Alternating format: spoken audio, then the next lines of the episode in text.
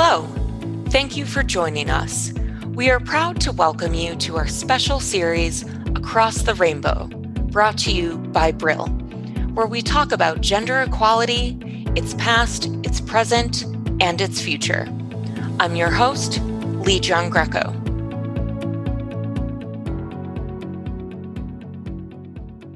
Today we're talking with Ann Towns, professor of political science at University of Gothenburg, and Katarzyna Jezierska, associate professor of political science at University West. Their article is COVID 19 and Gender A Necessary Connection in Diplomatic Studies. Welcome. Thank you. So, first of all, just a little introduction um, to your piece here. The point of your recent article was to use COVID to raise questions about the gender dimension in diplomacy. So, diplomacy remains fairly male dominated, but we have seen this rapid rise in the number of women in diplomats in the last two decades. Can you tell us a little bit more about those? This is Ann. Um, so, in the 19th and early 20th century, um, women were not allowed to serve as diplomats at all. So, they were banned legally from diplomacy. And after that, the bans were lifted. Well, then marriage bans on women diplomats were put in their place. So you had a situation where, whereas male diplomats were expected to marry a woman, and that woman was often expected to carry out crucial but unpaid diplomatic duties to help him, female diplomats they were not allowed to work, to marry, and they had to carry out this work of a diplomatic wife and the work of a diplomat at once. Right. And so these marriage bans on women, they weren't lifted until the 1970s. So it's not really surprising that the number of women in diplomacy remained low throughout the 20th century.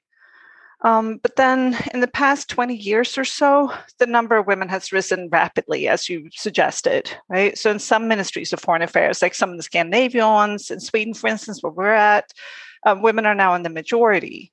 But there really isn't any comparative data so on numbers of male and female diplomats. So it's really difficult for us to track these developments over time, and we don't really know. So um, because of that, GenDip, which is this research program on gender and diplomacy that I run together with Katarzyna and with Birgitta Niklasson, we're putting together a database that looks precisely at this question on gender and, and diplomacy, but we're focusing on, on bilateral ambassadors. And of course, the ambassador position is kind of the top or the apex of a diplomatic career. And far from all diplomats are ambassadors, of course, but at least it's a start, we're thinking. And in this database, um, we track the number of women and men ambassadors from 1969 until the present. And we haven't analyzed the data yet, but we so we can't really say anything specific about the trend, but we'll release that data in our analysis shortly. But what we have analyzed is a small slice of that data, and that's ambassador postings made by the 50 wealthiest countries in 2014 and if we look at that data, we see that 85% of the world's ambassadors were male, okay? 85% men. So that tells you, I think, a little something about the male dominance in diplomacy. Um, and the share of women, of course, is larger at the non ambassador level, but since there's no cross national data, I can't really say how much larger. And I think to just kind of conclude on that, like a question that animates a lot of my research now is how this male dominance shapes diplomatic practice. So I think we need to ask, right? In what ways and to what extent might diplomacy be formed by and premised on these particular forms of masculinity that might be in place because it's been so male dominated, right?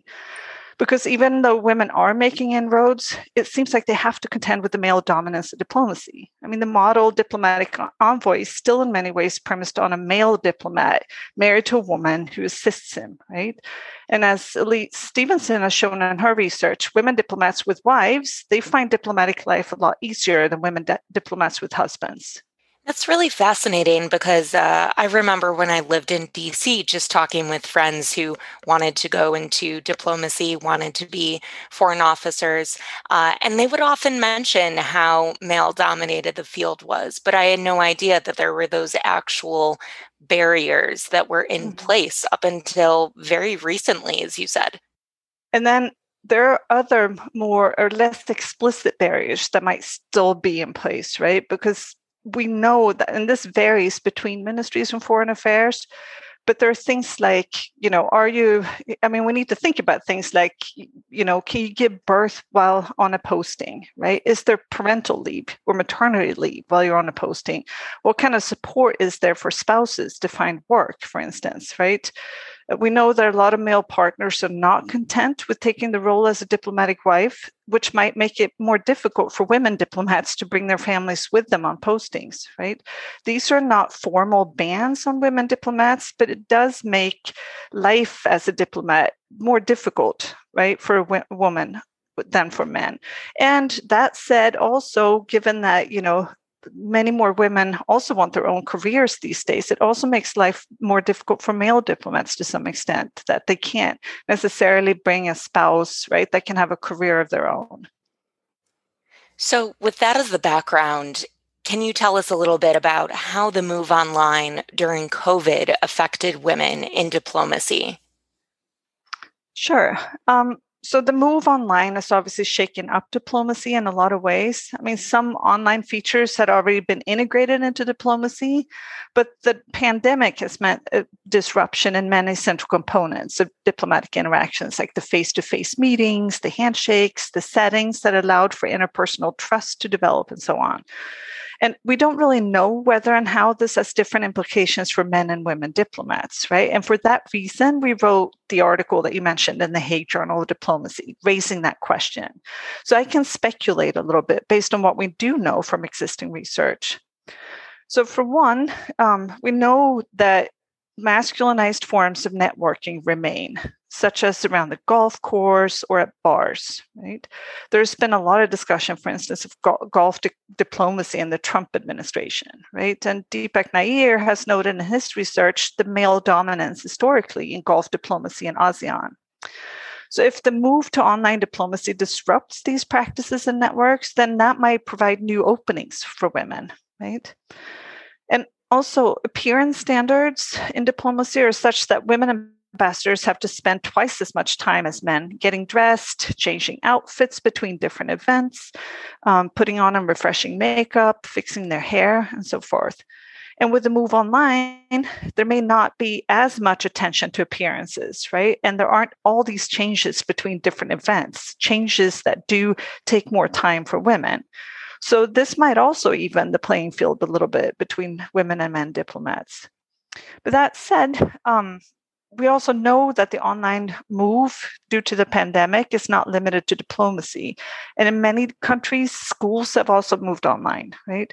And since women remain the primary caretakers in many places, even when they do work, this has meant a huge added workload for women as they juggle children and work in the same space.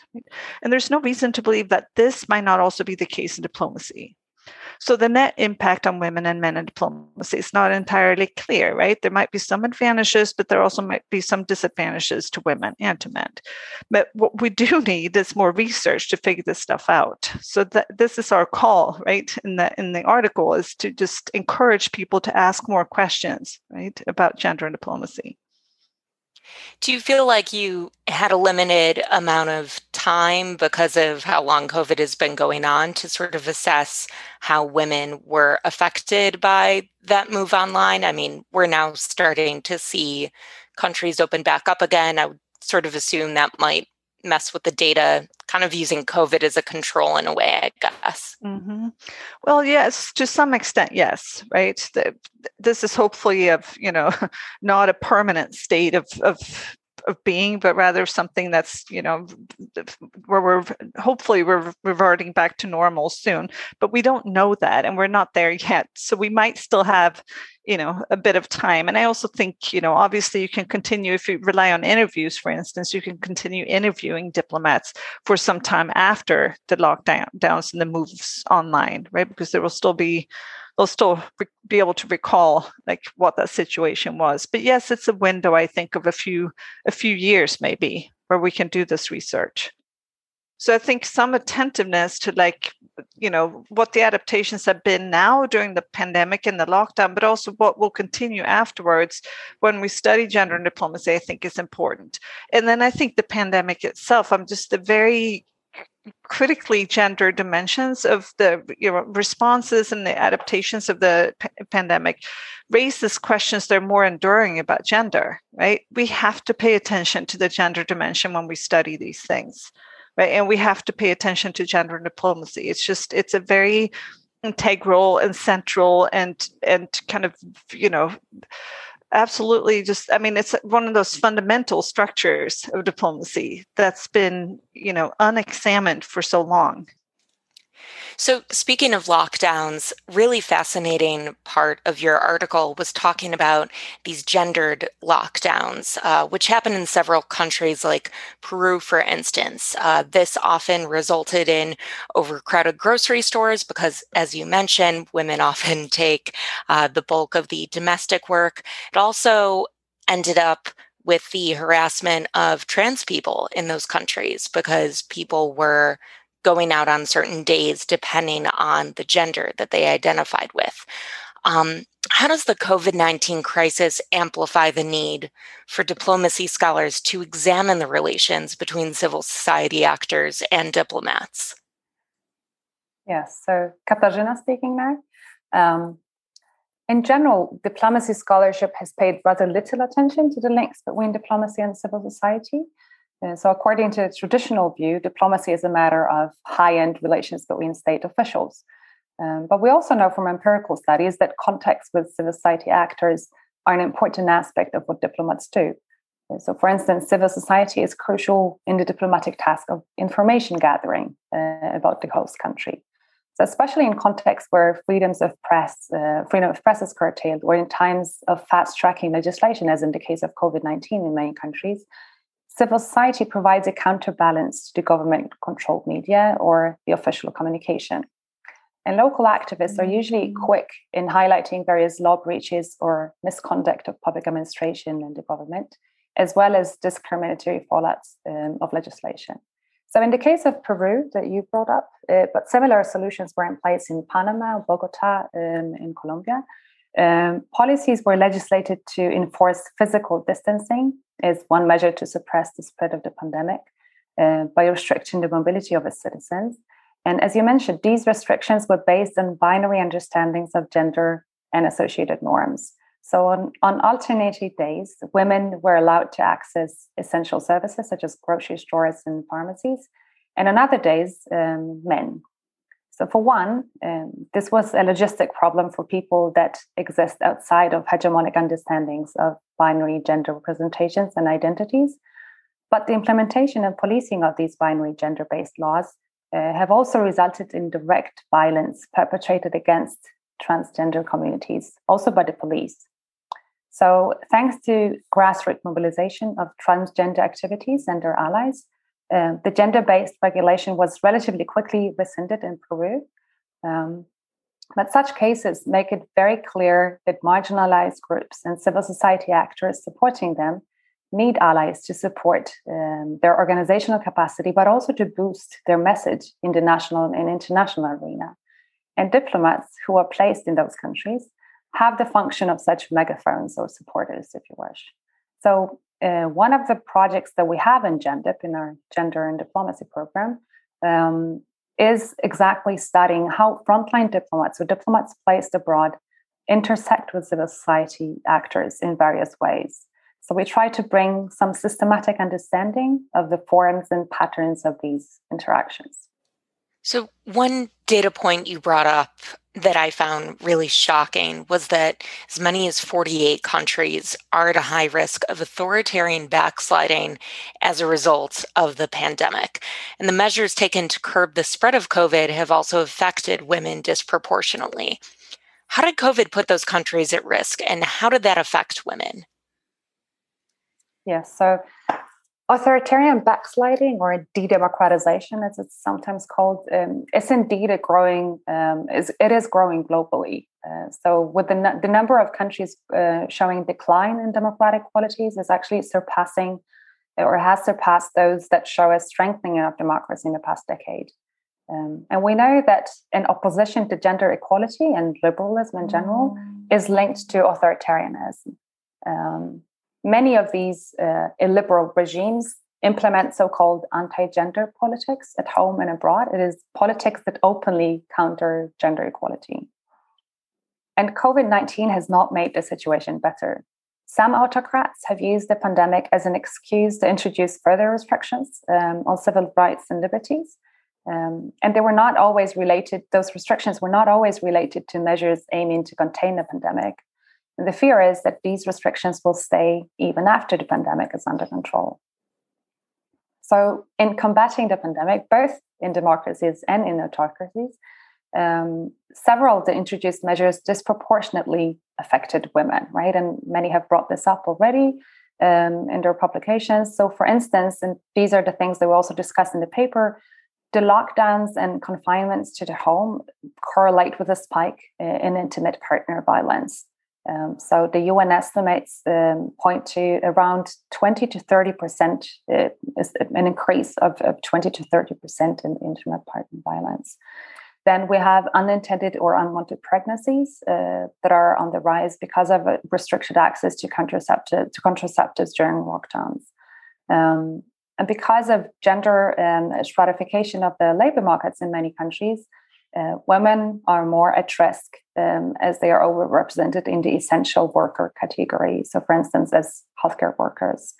Um, and then, if we apply an intersectional lens, we can observe that differently situated groups are affected by the corona pandemic and the measures to combat it in various ways. So, class, race, sexuality, and gender in various constellations might account for, for the multiplying effect of burdens. Um, so, with these exacerbations of gender and other inequalities highlighted by the pandemic, it is more it is more important than ever that uh, for diplomacy and diplomats to engage with civil society and with women's and other marginalized groups' demands. Um, and the sphere of act, as the sphere of action of progressive CSOs uh, or civil society uh, organizations is shrinking in authoritarian states um, in general, and due to the pandemic, even more. Um, all allies those groups can have, and diplomats uh, are very important, such allies um, should come to the front. And there is a growing international schism that we can observe in general um, between this pro and anti gender equality agenda. Um, and diplomats are, and this is a, a fascinating uh, new uh, front uh, of, of studies, highlighting that diplomats are uniquely equipped to maneuver this line of division. And you mentioned that during the pandemic, there are so many women who are overworked, but in a lot of places, women have also lost jobs disproportionately to men. At least in the US, um, the unemployment for women has been much higher. And so I wonder how those factors also contribute to either this authoritarian backsliding or uh, just sort of general inequality for women that's been exacerbated by the pandemic? Well, so we do, I mean, as you say, there are the effects go in many different ways. They hit women and other groups. They hit men as well, obviously, in, in, in various ways. And it's very hard to say exactly how this um, contributes to more autocratization, this specific, these specific effects. What we know is that authoritarianism or the turn towards authoritarianism correlates with um, anti gender policies quite often. Um, so uh, women will be um, either discriminated directly, women's groups uh, will be um, harassed in various ways, legally and discursively, and so on. So, so, so it's not that those specific measures against uh, or combating um, the pandemic will lead to more authoritarianism. We don't know that exactly, but we know that women are uh, targeted by authoritarian regimes. We know that COVID uh, lockdowns and COVID, COVID, various COVID measures um, have hit women uh, in various ways. And we, we need to study more and understand more about those. How does dynamics play out? There are two other authors of this article as well. Mm-hmm. Anne Catherine Kreft and Birgitta Niklasson. Uh, were there certain insights from them at all that you wanted to include or, or give some voice to on this podcast? I should probably mention that Birgitta Niklasson has, she's one of the first people to do work on whether there are women based or women's networks within diplomacy and whether women network differently than men do. And see, she suggests that there are indeed ways in which women kind of reach out more to, to women's organizations or that they you know when they do you know con- make connections in civil society that it's they have access to women's spaces that men may not have access to and so forth. And that's you know i raised that a bit already in the interview but that's an important dimension to keep in mind right? That even you know as we move online there might still be these kind of gender dynamics in terms of who speaks to whom and who has relations relationships and access to whom, right? That might might be shaped by gender. So Anna Kreft's work, I mean, she does work on, on sexualized violence and conflict and how women mobilize in response, politically mobilize in response to that violence and so she has you know raised this issue of kind of how the international community responds to and connects with that mobilization. And i think that's a very important dimension to keep in mind too and a set of questions someone should ask right? Like what is the role of diplomats and diplomacy in meeting kind of women's uh, organization uh, women's mobilization not just in the covid pandemic and in responding to that but more broadly to to sexualized and, you know and gender-based violence against women.